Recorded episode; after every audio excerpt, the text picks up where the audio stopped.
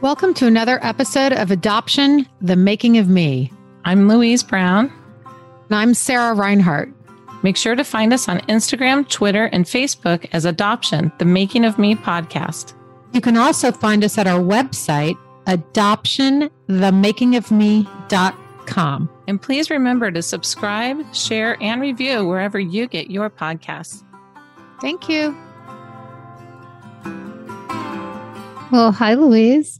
Hi, Sarah. Here we are, season three. I mean, I say that like it was just a week ago that, you know.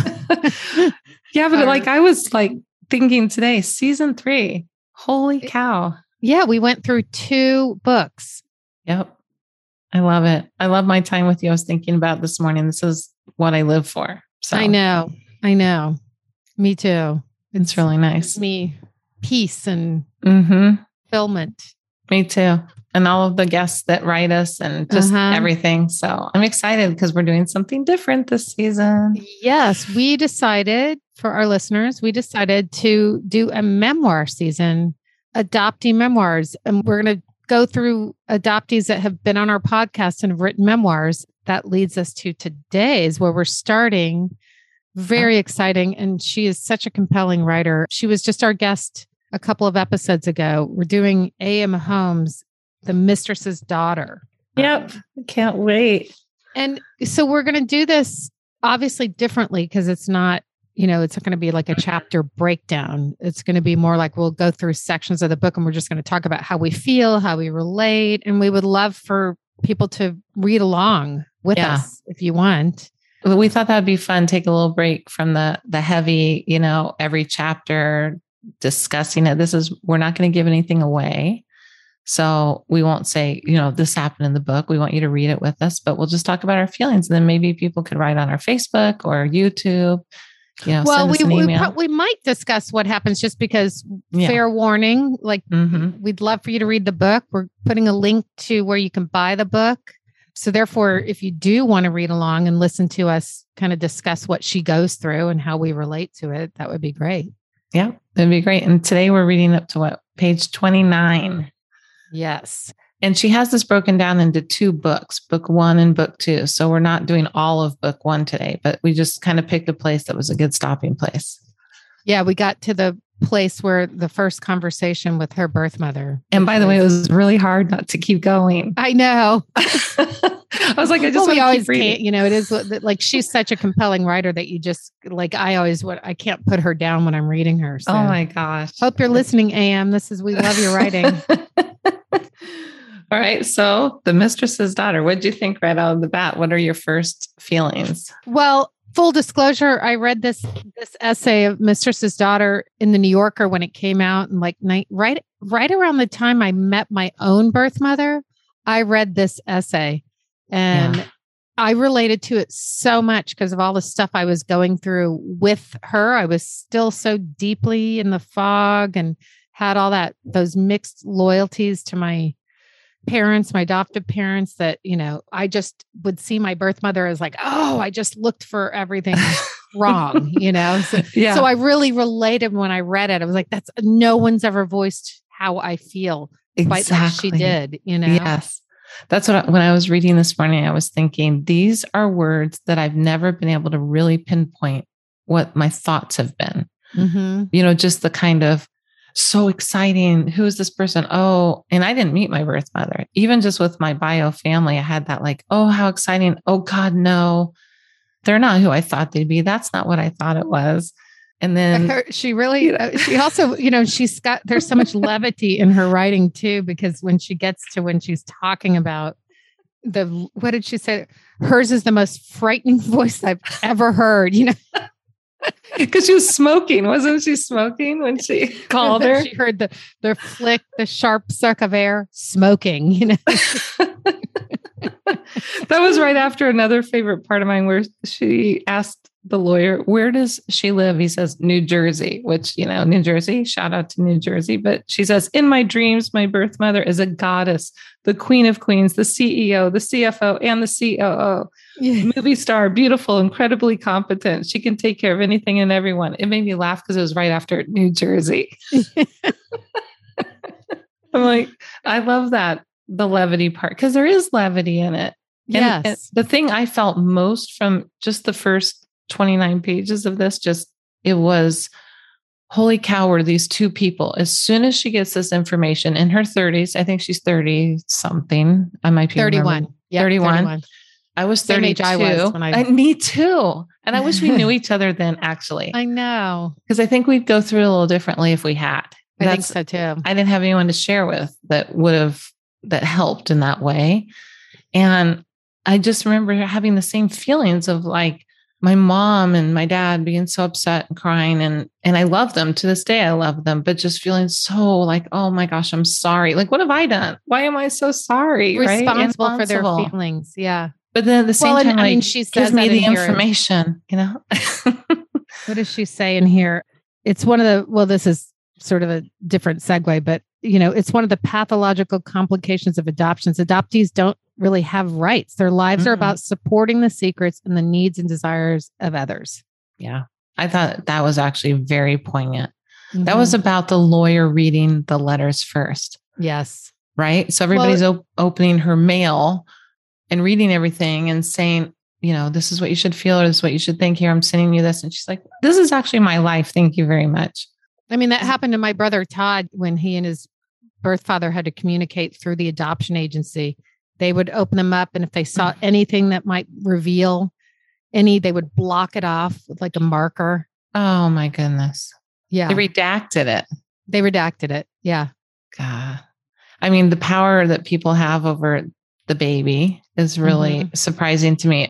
The neighbor. So i don't want to give too much of it away but there's a neighbor who goes in to help get the baby from her biological mom to hand to her new mom out on the street, kind of because it was a it, private like a brokerage. Deal. It like was like a drug, drug deal. deal. Like you're yeah. buying buying an illegal ticket to something or a drug. Yeah. And later in life, she finds out that's her next door neighbor her whole life. And she asks her about it, like, because you met her. So she wanted details. I would too. Like, you've met her. You're the person all these years I've lived next to you, and you know my biological mom. And the first thing she said to her was, Well, you're not going to dig anything up about this, are you? You know, this kind of thing. I know. Like, There's lady, this, this is um, like 30 years later. What do you think is going to happen to you? there was this, you know, the ethicist in the mm-hmm. New York Times. Oh, yeah. Who is never, you know, he's always, it's weird. There's been a lot of questions about adoption lately. Today's question was, and he kind of answered it right, but then he also didn't. But today's question was a guy, a, an adult, saying, you know, I found out my older brother is adopted and my parents never told him. Should I tell him? Their parents did not want him to tell. Like, so this kid, you know, he'll be a late mm-hmm. discovery adoptee, but his whole gone his whole life without knowing he was adopted. And now his brother's got this heavy thing burden. on his shoulders, and the parents are like, no, you can't tell him. And so he's asking the ethicist, you know, should I tell him? That's um, your brother. You got to tell him. And it's his know, right to know. yeah. So well, and, and she had that too when the parents, her parents, they do sound lovely, her parents actually. And they said, Well, we debated whether telling you that she's contacted the lawyer. And she's like, There's no debate. You know? Yeah. Thank God that answer won. That she and then they threw know. away all the letters of the correspondence. Yeah, she talked about that on our episode. Yeah, because and and you know it's interesting the way she writes. I actually saw why because you're thinking of that new mom terrified. Like, that's my baby. There's no proof that it's not my baby, but it's still, it's like you have the empathy, but then you're like, what? At the same time, that's how great she writes. You can have the two things feeling in your head at once. Yeah. I know. It was very sad. I'm excited to read more actually. I, I know. Might che- I might cheat, Sarah. You can cheat. I'll probably cheat too. Well, I can't wait for our next guest. Oh, our next guest is interesting. This is going to be fun for a season opener. Yes, very fun. So, welcome to season three. Happy to be here. See you soon. See you in a minute. Hey, we just want to give a shout out to all of our Patreons to say thank you. We are so grateful for your support and can't thank you enough. We're so close to being able to bring this podcast to you weekly. We just need a few more Patreons to get us there. So if you want to be one of those that pushes us over, we'd love it. You can go to patreon.com and search adoption, the making of me.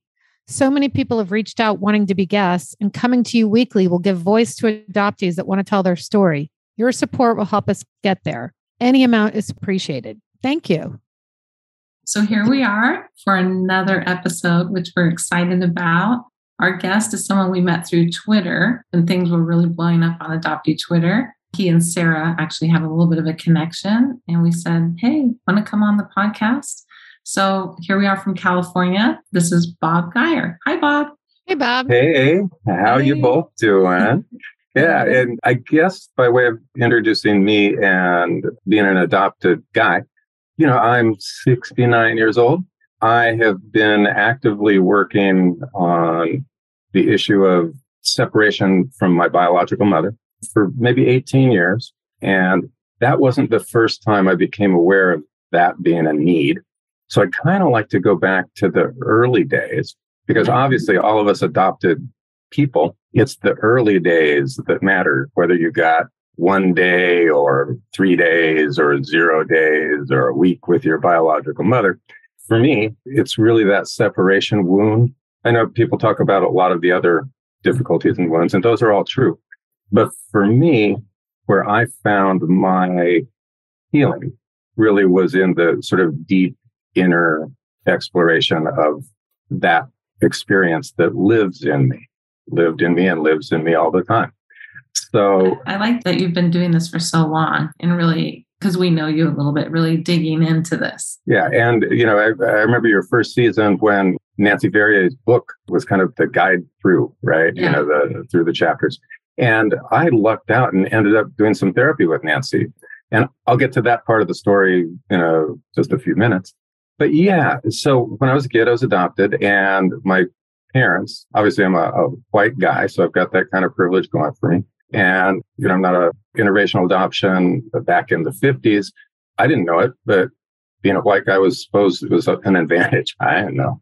Um, so my adoptive parents told me that I was adopted when I'm probably six or seven. I remember the conversation with my mom. She was kind of shaky. She was always very nervous. And she she said, you know, you're adopted, your parents were well educated, and we love you very much. We love you so, so much. And I said, Well, mom, I just love you too. Right. You know, and that's, you know, at six or seven. And as we go back into the experience of my little one inside me, he was hidden at that point yeah. from me and from everyone else. And, you know, later, of course, I unearth him and that's where most of my healing begins. Was there any more conversation? It was just that, right? Like just the just okay. that. Wait, yeah, so she really... did tell you or didn't tell did. you? She did. did. Okay, I couldn't. Yeah, yeah, I couldn't, yeah. I couldn't decipher. I didn't decipher that. Okay. Yeah, she was cool. I mean, you know, my dad was a college professor, my adoptive dad, and you know, I'll call those folks my my parents, my mom and my dad, because yeah. that's who parented me, right? My father and mother are my biological father and mother. They are the person you see in front of you. You know, I got all of this hair, the weird teeth, the uh, you know, all the all the us that we got, right? Right. But so, you know, they were we lived in a nice neighborhood. I didn't know it was a nice neighborhood, but I do now. And dad was the chair of the Department of English, Cal State Los Angeles. So he was a well educated guy. And, you know, that was kind of it. I noticed a lot that other families weren't quite like us when I go over to the Bell's house or the Carr's house or they all kind of seemed the same and looked the same. And, you know, at our house with me and my adoptive sister, yeah, we were a white boy and a girl, you know, and, but, you know, the vibe wasn't like going to the yeah. car bells or the Spencers, right? Where, you know, you could see they all came out of the same mold. Didn't bother me much, you know, because I just kept on going, living my life. And then I think the first time that I had a big awakening to the effect of being an adopted kid was after I went to junior college and I fell in love and wonderful lady. And she got me into nursing school because she said, Bob, you're living with me. You, you got to get a job, you know, got to go to school. So I did. And she went away to school. I stayed there. Our timing wasn't quite right. And it was the classic long distance romance that eventually broke up. And we were very close. We really loved each other and still good friends. But right as we were, we spent a day together saying goodbye. And I hugged her and closed my eyes. And I said, don't leave till the time's right. And I completely had the experience of being taken from my mom. I saw her there. I was crying my heart out. I was reaching out with my right hand. Someone pulled it down and wrapped it in a blanket.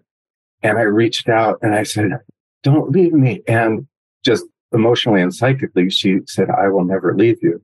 And boom, I came out of, out of the experience back into the room with my, you know, ex-girlfriend. And I could see that that whole pattern characterized every relationship I had with every girlfriend. Okay, Bob, that's pretty amazing. Really? Yeah. I mean, yeah. really. Well, thanks. I mean, I didn't try to do it. No, uh, I'm just saying it's like so profound because you're kind of going through your life as a guy, like going along, you know, not knowing what your things are. We all have them. And then yeah. that, that's big. Yeah. And yeah. to have that, I mean, an actual memory, right? I guess. Yeah. And much later, when I got in touch with Nancy's book, after I started to do more inner exploration, I thought, well, great. People thought that you don't have a memory of that. You can't. I said, bullshit, you know? Were you able at that moment? Did you realize that that's what had happened? Oh, yeah. That was a definite memory of that fourth day in my life, probably. That's what the record said, where, because, you know, it said, oh, your mom took care of you after you were born. She very much loved being with you. She was very sad when you parted, blah, blah, blah, after four days. I didn't read that before I had this experience, right? That's much after once I went searching, once I went through all the crap of trying to get my records, which I did two times before, but never got them. That was my experience then. It so it's a repressed memory. Yeah. Yeah. As we all kind of know, that trauma is pre-verbal, right? So there's no mm-hmm. words for it. And there's also, you know, it's hard to differentiate feelings. In this, it was just the raw experience of that happening. You, you said so, that this was your relationship with girls always after that. Expand yeah, a little well, on that. Well, eh, before and after, I mean, it's still operative in a lot of ways, you know, and the, the message then was, well, you know, you can get them to kind of like you, but they'll say that they love you and they'll stay with you, but then they won't. So I would do a lot of push away behaviors to make that true sometimes. Not really with this particular relationship. She needed to move on, but you know, that's what was happening. Yes, we can relate. I'm the queen of push away. Mm-hmm. Maybe Sarah's actually, the, we're both the queens, Duchess and Queen. yeah. So, you know, then I, I just, I started working. I moved up north. I was a psych tech at a psych hospital. I, you know, fell in with a lot of spiritual communities because when I was a youngster before I had this experience, I had a, what I didn't call a spiritual experience then, but I was thinking about Einstein and trying to do a thought experiment, going, past the edge of the universe because he said it would curve, right? And I said, okay, well, let's find out. Let's do a thought experiment. He does a lot of thought experiments. And my dad was a college professor, so there's shit around the house to read and, you know. and so I started thinking, well, what's going to make me curve if I don't want to curve? And I said, oh, shit, there's a barrier there. Oh, here's a brick wall. Let me make that. And I said, well, nothing's keeping me from just jamming through that thing. I did. And then at some point, I realized, oh, the bricks are infinite. And boom, I had this experience of being, I guess you would call it transcendentally aware, being identical to a space and a consciousness that is the source of all things and is the actuality of all things, right? Mm-hmm. And then I come back into my body through some funnels of light. And I, I don't want to try to do this. Um, Sounds like a doctor, like a Joe Dispenza meditation. I was going to say that reminds me of Wayne Dyer. Really? Yeah. yeah. And when I got back into my body, and this is maybe I was 12 or 13, you know, I said, Oh my gosh, that presence is here and it is me and it is everyone else. And the only thing I could really call it was love because that's that fully connected feeling. Now, I didn't have that with my adoptive mother, right? I lost it with my biological mother, which is that kind of union love where you're everything is part of you, you're part of everything. So that I think, you know, happened before my experiencing my separation from mom. But I think that gave me kind of a lifelong interest in the deeper parts of being a person. And later, of course, I found out these experiences are described in various kind of religious and spiritual lit. Mm-hmm. You know, it wasn't an unknown thing. But so you're feeling like when you were young, you were feeling this love, like real, the envelopment, I guess, yeah. of love around you. Yeah. That you don't really have in your home life, even though they love you. Yeah but you yeah. knew it existed. It's almost like a quest then. Yeah. And I could feel it and see it and be in it with my friends and with my family for a couple of weeks. Right. and you know, you, when you're really connected, you feel everything around you and you can feel people's pain. You can, you know, empathize with people. You can connect. You can do what the right thing is to do then, which is you're connecting and everybody's healing, right? So that's kind of why I got interested in psychology, studied that, ended up being a nurse that did, you know, acute psych and, and subacute psych for a living. And then I was up north, just living my life, doing spiritual groups. And I really liked that community aspect of it.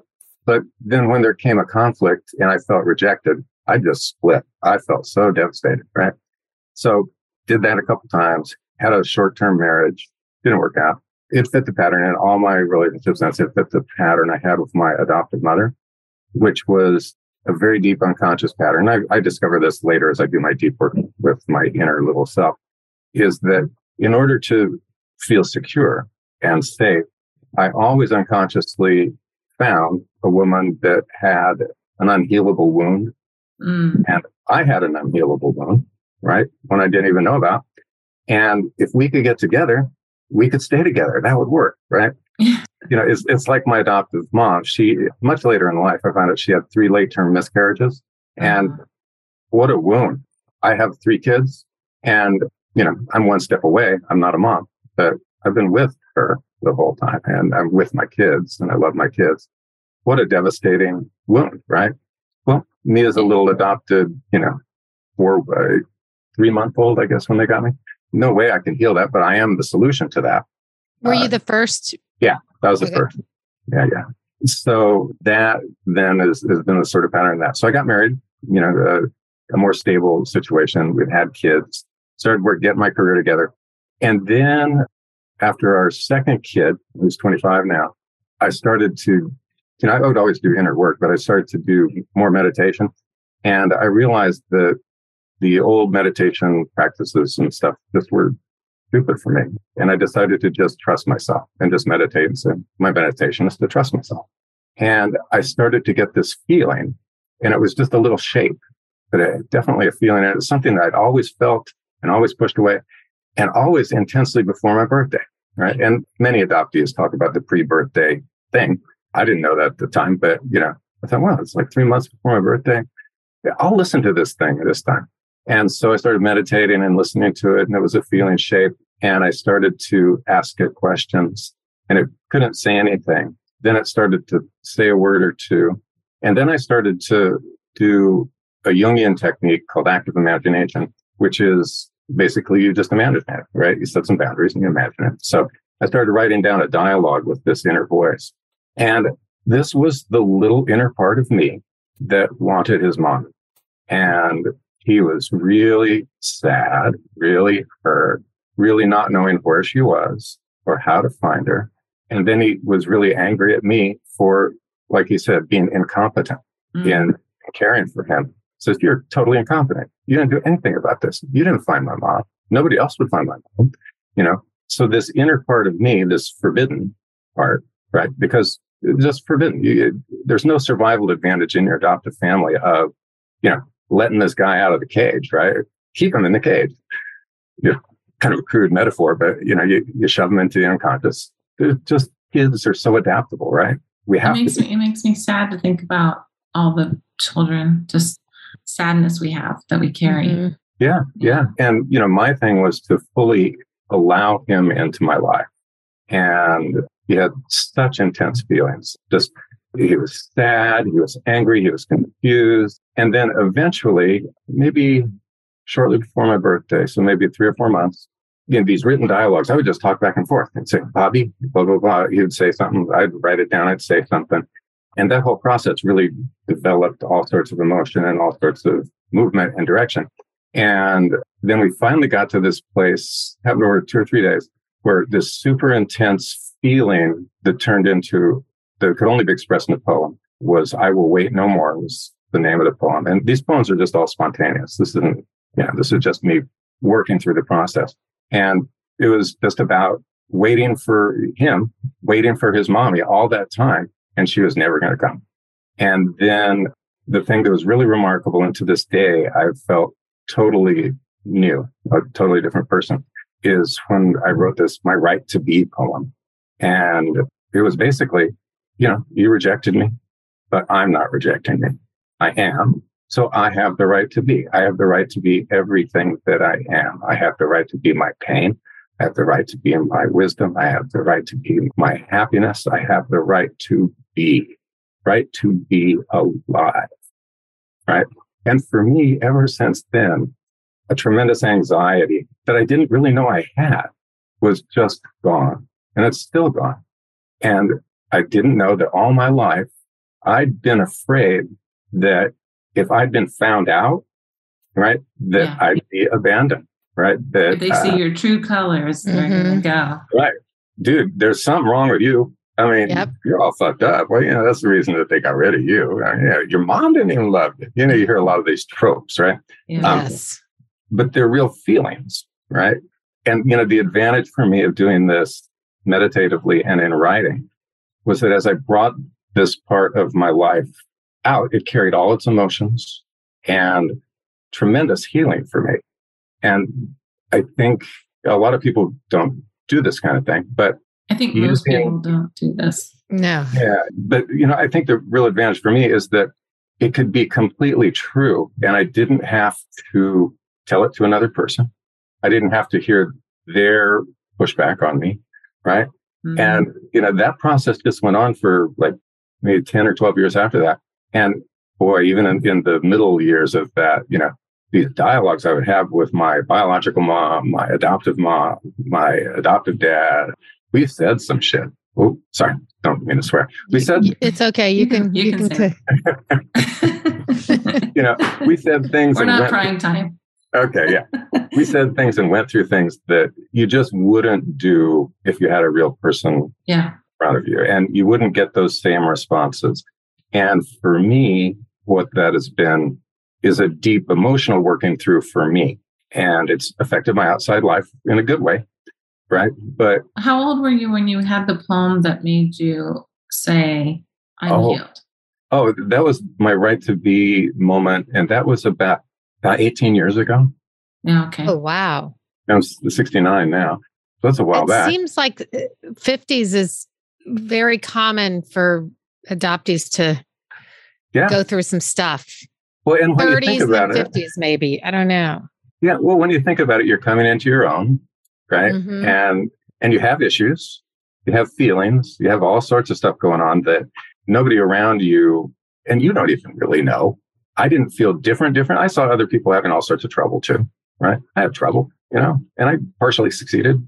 Yeah, you know, I mean, kind of, I wasn't that different than my peer group.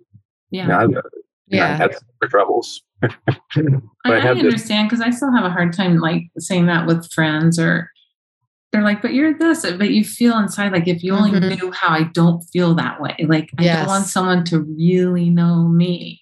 Yeah. And when they do, it's terrifying. I, am scared my husband's going to leave me every day because he really knows me now. And I'm like, don't leave right. Yeah. And for me, that's the big anxiety drop that I had then. And since then, so after that, then I started reading and I found Nancy Verrier's book. I found out that she lived near me and I just sent her a poem. It wasn't that poem, but I said, Hey, you know, what's up, man? You want to do some therapy? and it was neat reading her book because I'd already discovered the wound. Right. And, you know, so I don't like to be talked into things. I like to know that it's my real experience. So mm-hmm. this is my real experience. So I brought that to her and we did some work. And then she helped me. She found a searcher for me. And this was quite a while ago, back before all the DNA stuff. A lot of people find them DNA relatives. Yeah. Now. Ancestry and all that. Yeah. But back then, it wasn't really a thing. Yeah. Or if it was, I didn't know about it. And found me a searcher. She found my mom, which was a wonderfully long and agonizing experience. And I had two unusual experiences. One, as I kept feeling so good, you know, better than I'd ever felt. And then one day I felt just awful. And I wrote it down in my, in my diary. You know, you know it's all dated. And, I, and then, you know, maybe three or four weeks later, we found my mom and we found out that she had passed. And it was that exact day. Oh. Mm. She had passed so soon into you finding her. Yeah, yeah.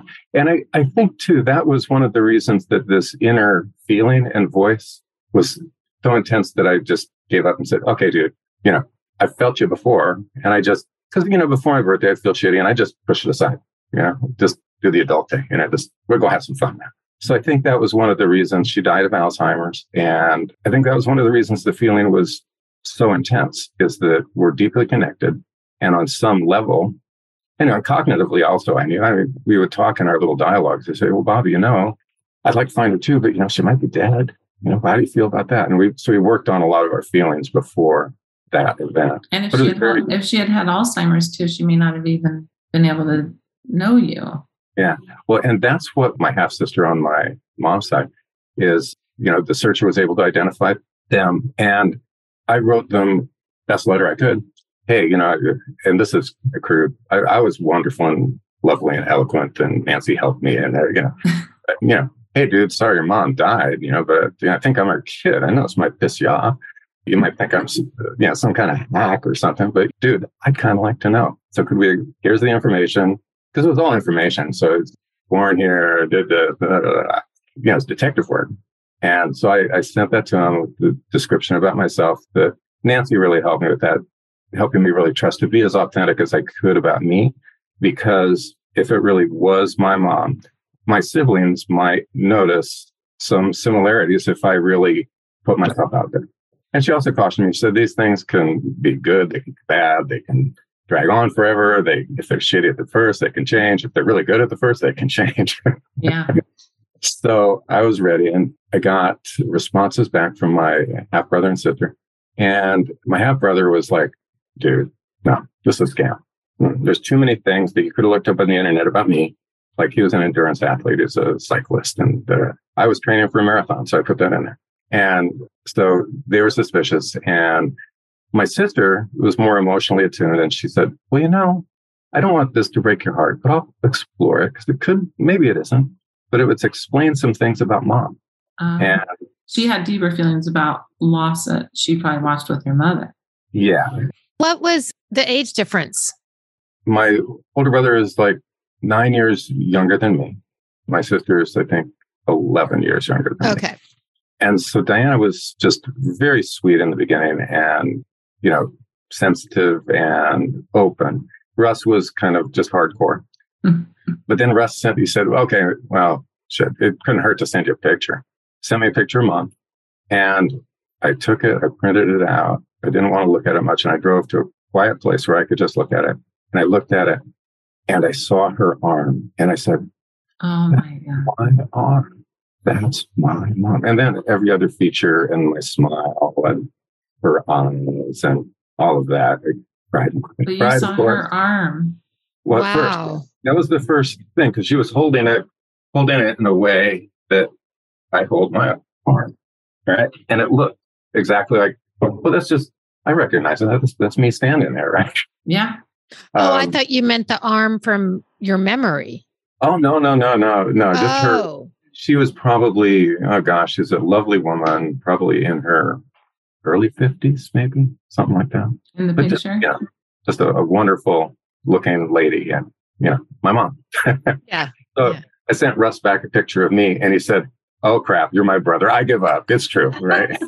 he did. He kind of came around that fast. Oh, yeah.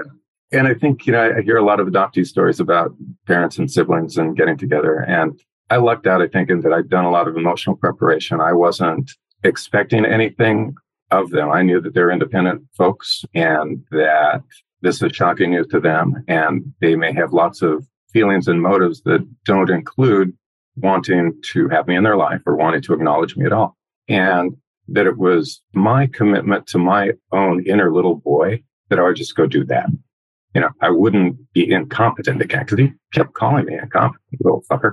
And, you know, he knew what words to use when I gave him words to get my attention said, dude, I'm not. Well, and we have so many people that, well, Sarah and I are always talking to people, but we just feel like if you're going into reunion to do this pre work, mm-hmm. which most people don't get that chance or opportunity or know to do that. Sarah and I didn't know any of this. Yeah. You know? And so you're kind of going in blinded and then you're so vulnerable. Yeah. You know, and you had yeah. a little bit of like, okay, I'm okay. They may not, you know, that's a huge thing to have. Yeah, and I found out that dispositionally they were a lot like me. You know, my brother and my sister were smart. My biological dad and mother, I find out, were pretty smart. Like my adoptive parents would say, well, they're well educated. So what your biological father. So you did find out about him a couple years later. Yeah. Okay.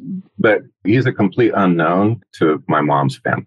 And that's mm. where my sister said, you know, she would never talk about before dad, right? Her never. I tried, I tried. She would never, it was just no, no. It was like she had a, a youth and then a block of life that she didn't talk about. And then their dad. Yeah, yeah, and she was an unusual woman. She she had a bachelor's degree from Oregon State in business, and that's back in the 40s.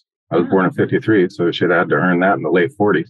You know, came from working class people. Was I think the dad had left, so she had her mom. But you know, remarkably strong chick. Never knew her, but I think I've inherited some of her stuff, right? You know, I'm, I'm yeah. I'm pretty so, strong. So how how did you know who your father was? Aha. Well, it took me a few years. And I think this is sort of common to start wanting to look for the dad. But in this first year, so I found my brother, found my half sister. We got together. I really vibed good with my brother. We're really good friends now, live close to each other, do things with each other. So that first year, though, I, I started then working through the other parts of it. So after finding, right, and finishing that thing, then I went through grief and anger. And, you know, I worked these out in dialogue internally. And why'd you give me up? You, you, I would swear, I, you know, I'd get responses back. There'd be some reconciliation, you know, and I worked through a lot of that with my mom and my adoptive mom in dialogue. And then we got pregnant with our third child, probably four months or three months after finding my mom. Yeah, it wasn't, we weren't really intending to do that, but you know, that's our third little girl. She's wonderful. Well, we have a boy, two girls, one boy. So that was cool. But then what it started to kick off was, you know, my new self didn't match many of the circumstances and choices that I've made, right? More conflict in my marriage because of this. I used to think that it was my fault that my wife's wound wouldn't be healed. and she would mm-hmm. regularly blame me for it because that's the kind of relationship that felt right, right? Based on my adoptive relation with my adoptive mom. So as my inner sense of me was changing, I became much more aware of the discomfort of those conflicts and kept working on it internally, would do some external work on it. And that was really a lot of the next, oh gosh, hold on, I got my little cheat sheet here. That was really most of year two, right? So tons of dialogues with both moms in the dialogue, my adoptive dad in the dialogue. Are they now? Are they still alive at this point? Are you? Oh no, my adoptive parents have died. Okay. Okay. Yeah, and I think that might be typical too. Your adoptive parents die, and then you're a little more free to go looking. I told my adoptive mom before that I, I started to look. It was one of the unsuccessful ones, you know, several years before all this started. So that was a lot of it. And then the third year is where I started to focus more on my dad. And, and Sarah, this gets back more to your question about, you know, what the heck's up with dad? And it started with working through my adoptive father's expectations of me. He was really smart. The mind and all that was a cool thing for him. And I'd gotten in trouble in elementary school and teachers said I was retarded. And so dad had me tested and the testing came back, well, you're gifted. So then. Retarded to gifted all in one day. Well, it, it is. And when your dad, when your adoptive dad values that so much, I had to work through in dialogue with him a lot of the expectations that scare me and that I can't live up to, or expectations that I don't want to live up to, or anyway, you know, just to please my dad. And everybody goes through this. You, to please your parents, you try to be what they need, right? And I did, and I had some capability for it, but I never embraced it, right? And I think that's still, you know, I'm always an outsider. I was an outsider in my family, right? In my adoptive family. So I could never fully embrace a lot of things and become fully legit, right? That's that's the word that used to come up. You know, you know, you're illegitimate, and right, you know. So I could get into a lot of things where I was capable and could sort of perform, but I always had to have this air of not quite being qualified, right?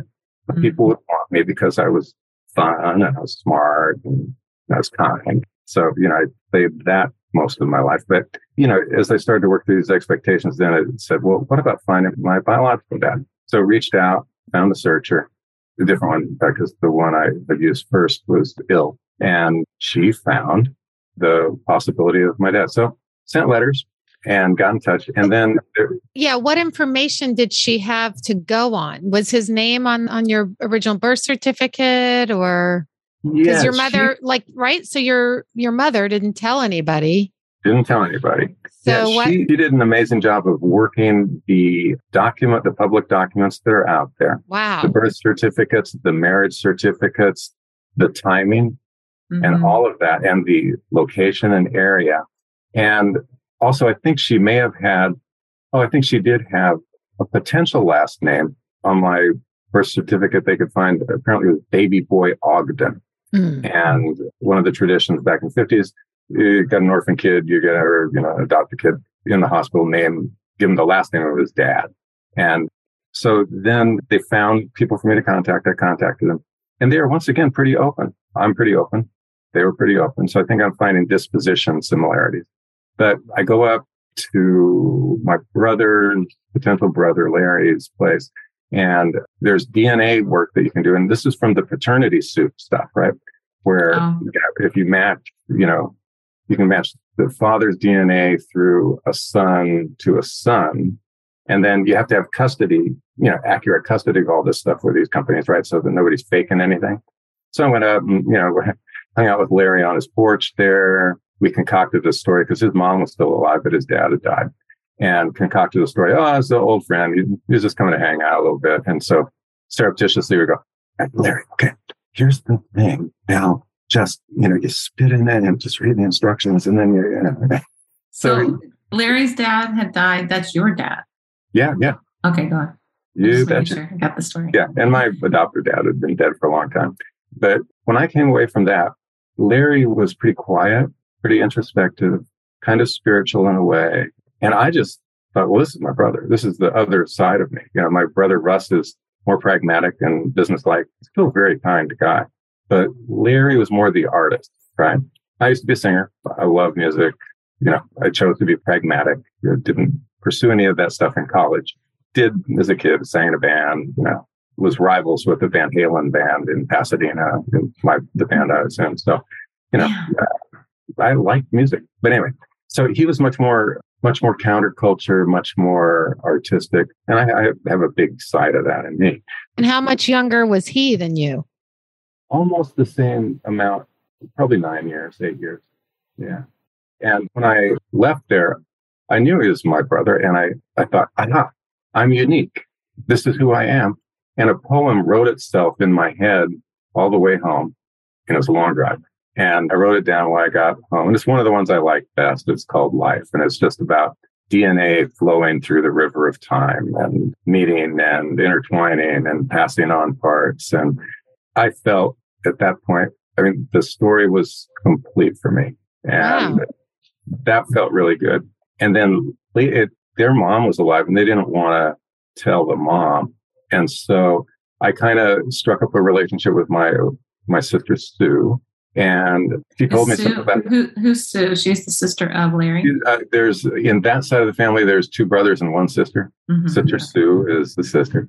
And she's very generous. And I learned a lot of things about him that he was a NASA rocket scientist, worked Wow. in, what's that, Vandenberg maybe, and then kind of shifted and went into environmental science and loved nature. And I'd just gotten out of trying to, once again, illegitimately getting into a PhD program at Oregon that was about environmental studies and the second option. I chose philosophy and I didn't get in. I hadn't done any preparation. It was competitive. What the hell was I thinking? I like But- that, that you have the side that falls not far from the tree with him, though. Yeah. I mean, what, and that's and, really what it and you have the feels like. artsy side, the spiritual side. You're kind of an interesting mix of science and spiritual. yeah. It was neat to see where that comes from. Mhm. You know, that there's dispositional roots out there and talent roots out there that, you know, you resonate with. And kind of long story short, several years later, once their mom had died, they invited our family up to their big Thanksgiving party. Oh, and it was just wonderful. People were just shocked. You know, you can look at my hair and stuff. And, you know, I was balding and I was older and, you know, everybody was just, and especially the younger, the children of my half brothers and sisters were all like, that's grandpa. Wow. Yeah. What's, and That's I see cool. pictures and, you know, he looks a lot like me, right? So that was really affirming and nice. And so I've had on the reunion side of the world, very accepting people. I think part of it is disposition. They're a lot like me. I'm pretty open and accepting. I think dispositionally I am, not just as an adoptee having to accommodate, which is another whole story that's painful. But yeah, they're a lot like me. And also, you know, my expectations, I wanted to meet them and be with them, but I wasn't expecting them to fix anything in me. I or that's big. They probably sense that. I think people sense yeah. that. Yeah, or get anything from them, or even demand tons of information about my dad. Even with, you know, my longest sibs on my mom's side, I don't probe them all the time about mom. Well, yeah. Tell me more about mom. What about mom? I want to know about them, right? I think you learn things as you get have relationships. That's when you learn them. You know? Yeah. You don't get oh, to yeah. just demand it. Tell uh, mm-hmm. really quick. Does anybody know how were they together? I feel like we don't know their. Yeah, not to know the story. You know. That's the big mystery, and everybody is so curious about that, and nobody knows. So, my theory is based on where people were when yeah. is that my dad was in Korea and he was because he's a math guy, I guess, or had that aptitude. He was doing the artillery targeting, you know, mm-hmm. in this wind with this charge, you know, or what target are you going to hit over there? And then he got out of the service. I think that he came back to San Francisco and my mom was working for Standard Oil in San Francisco after getting her business degree, right? And uh, that's pretty so progressive. She, She's pretty progressive. Oh yeah, that girl. Whew.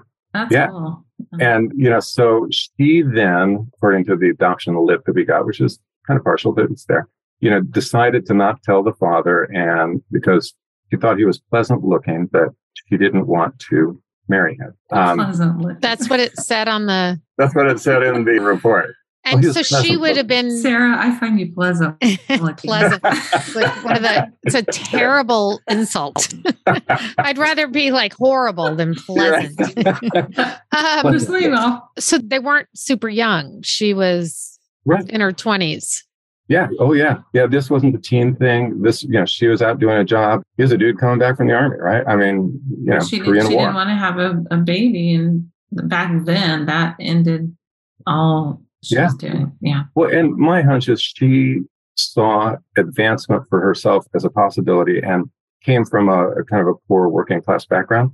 She got a bachelor's. She was working at Standard Oil. You know, I think that, and back in the day, there weren't that many opportunities for women. You guys know. And so I think that she wanted to marry right. Oh, and oh gosh, that was the last name of the guy she married. Okay. But WRIBHP. But at any rate, so I, I, think that she just made that decision and said, no, no, no, no, this isn't going to work for me. This isn't the plan that I made. And in researching it further, I think she went over to Booth Memorial Unwed Mother's Home in Oak. And I've been reading about that. And the Unwed Mother's Homes, this one was, I think, by Goodwill or Salvation Army, maybe. It had a hospital upstairs and the girls would stay there, do crafts, occupy themselves, and then they'd go upstairs to have their babies. So I think I was had upstairs there and then taken away after four days. Gosh. Wow.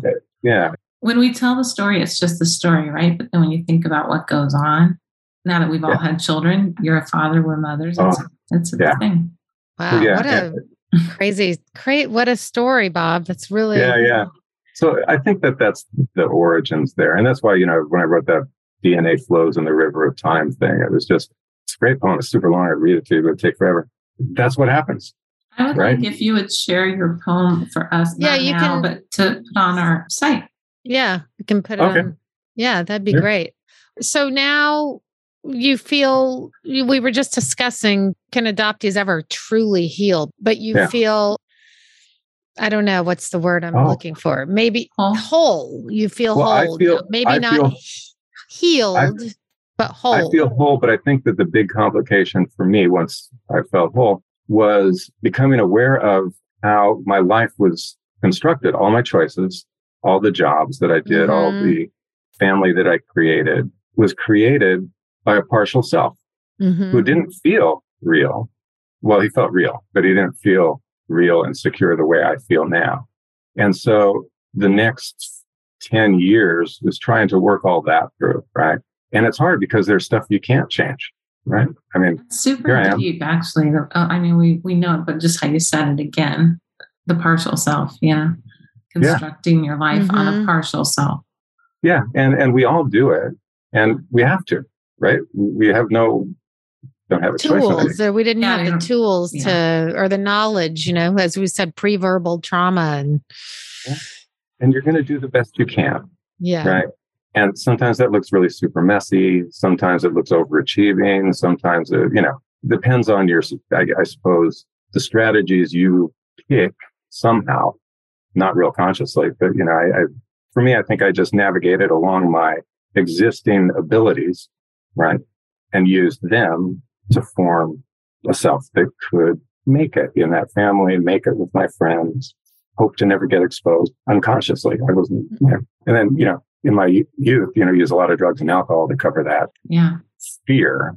I did when I was younger, I really did like to get to a less fearful place through drinking in particular, which kind of helped temporarily ease that. Then it just adds a whole other host of other problems. yeah. You know, it sure does. Yeah, so, worse. Like the problems yeah. become worse. But yes. yeah, if you put that, all us adoptees together, we would have definitely partied together. yeah, yeah, yeah. Uh, in various yeah. forms. And and then you're, yeah, you're, you're very you know healing for others to hear this. Actually. Yeah, this has been really great and enlightening. I feel like we need a part two with you. oh, that'd be great. And then, you know, and then this is just kept on, right? And not going to go into all the details of all the inner work on basically trying to help my outer life match my inner life better. And, you know, what could I do? What could I not do? But then COVID threw me for a loop and I really got sort of bummed out. And what do I call it? I used to do a lot more taking care of my physical self kind of more regular exercise, more trying to keep my weight normal and uh, not normal, but like at least reasonable for me. And COVID threw me for a loop and my daughter for a loop. My daughter has a bad case of OCD, is health fears. And so the COVID fears kicked that off. But I just got sort of apathetic about my own physical well being. And, you know, this, this, oh, what the heck? What the hell? You know, come on. What are you going to do? You're going to die. And I resumed my dialogues with little Bobby about two months ago or three months ago around that issue. And I said, well, what do you have to say about this? Yeah. And he said, I lost my body. I said, what, what, what do you mean? I lost my body. I go, oh, right. When we were separated from mom, for you, that was your body. Part of your body got taken away. And so, you know, instead of now looking for the relationship, you know, to the mom, we started talking about, and I started been working on and trying to be more responsible about my relationship to my physical self.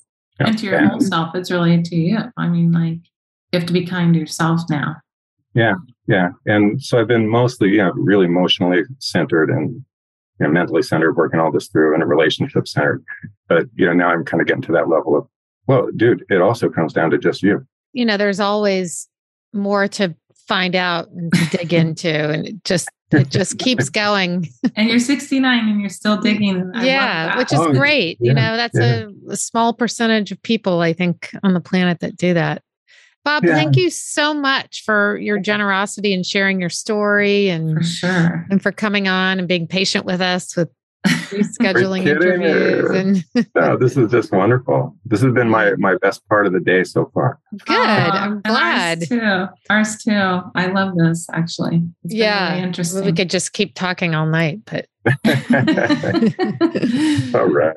Yeah well, thanks, thanks bob. Thank you so much bob. Okay. and i'll send you that yes that do. Yeah, yeah we'd yeah. love that. We'd love to put that somewhere for sure. Thank all right. You. okay thanks bye. bob Okay. Thanks a lot. Bye bye. Bye bye. That was such a great conversation. I'm really glad we got to talk to Bob because it took a while, right? We yeah. reached out to him or he reached out to uh, maybe I reached out to him. Obviously, we talked about that. Yeah. And, you know, the thing about Bob is he comes into this very late in the game, like learning about himself. Mm-hmm. And I know he's almost, you know, we're late in the game too. He's a little bit older than us, but I don't know. He has a lot of insight for young people and just anybody because he really goes there and does the work with himself, which I think is very impressive because a lot of people don't, even very young. Remember, he was going to those places and learning about things early and asking questions. I didn't do any of that. Yeah. I mean, I did at 20, but I didn't connect what it was. No. he, he just had like in his inner child work and it's really great. I really admire him. I do too. Um, and I'm so glad to have him as our season opener. Me too. Bob, season opener. We have a great season ahead. This is exciting. We do. All right. Well, what do we say? Another great episode. Another great episode. See you next time. See you next time. Thanks so much for listening today. And remember, if you'd like to share your stories or suggest any guests for our show, you can find us on all the socials at the Making of Me podcast. And again, we have a Patreon page so that we can continue to bring these great adoption stories to you. So if you want to find that and donate or contribute in any way, find us at patreon.com searching adoption colon the making of me. Bye. See you next time.